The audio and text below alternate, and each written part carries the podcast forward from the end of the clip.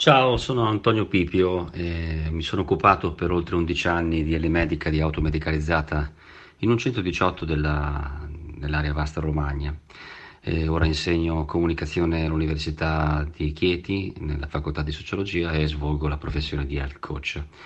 Oggi volevo parlarvi del disagio che gli operatori sanitari e i pazienti più che mai provano in questo momento straordinario eh, in questa straordinarietà di momento ci vogliono persone straordinarie, con capacità straordinarie, quelle capacità che state ogni giorno dimostrando a tutto il popolo italiano.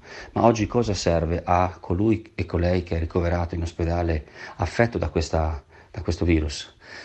È prima di tutto comprendere che è affetto da un'altra problematica che si chiama angoscia, mentre voi avete la paura, la paura di porvi nei confronti del, del, dell'ipotetico paziente perché avete cognizione di causa, una paura oggettiva di che realmente potete essere contagiati, sapete quali sono gli effetti di questo contagio.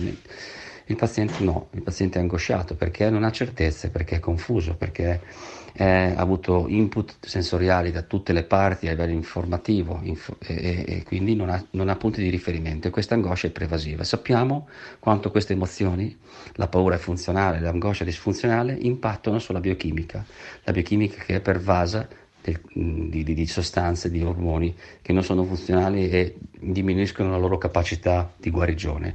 E soprattutto a voi, a voi professionisti, che siete già in surplus di stress, ecco, e oggi più che mai è necessario gestirlo, quindi la gestione dello stato psicofisico emozionale, tre, tre, tre angoli molto importanti che sono la postura, movimento, la capacità di focalizzarci e il controllo del, del, del linguaggio interno.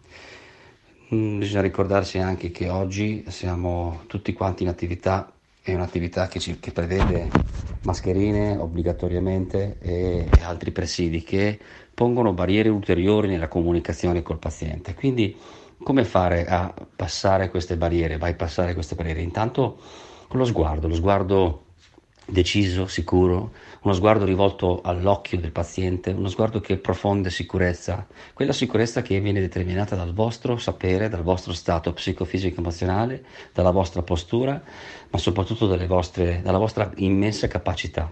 Il tocco, il tocco terapeutico oggi più che mai, quindi toccare il paziente anche, anche se per pochi istanti, quindi non dimentichiamoci mai questi presupposti di base della comunicazione che sono lo stato psicofisico emozionale nostro, nostro come operatori, e lo stato psicofisico emozionale dei pazienti.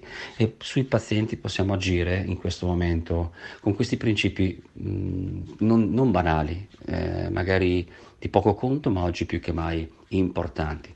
Sguardo man- terapeutico, tocco terapeutico e soprattutto mantenere una postura una, uno stato psicofisico emozionale che denoti sicurezza. Questo è quello che è necessario dare in questi momenti a livello comunicativo al paziente. Poi è chiaro il paraverbale, quindi il come il tono della voce viene utilizzato, le incidenze, perché oggi i pazienti sono ancora più sensibili ad ogni sfumatura, non potendovi vedere nel corpo, nella faccia, nel viso, e quindi ogni sfumatura del nostro, del nostro parlare, del nostro verbale, paraverbale è fondamentale.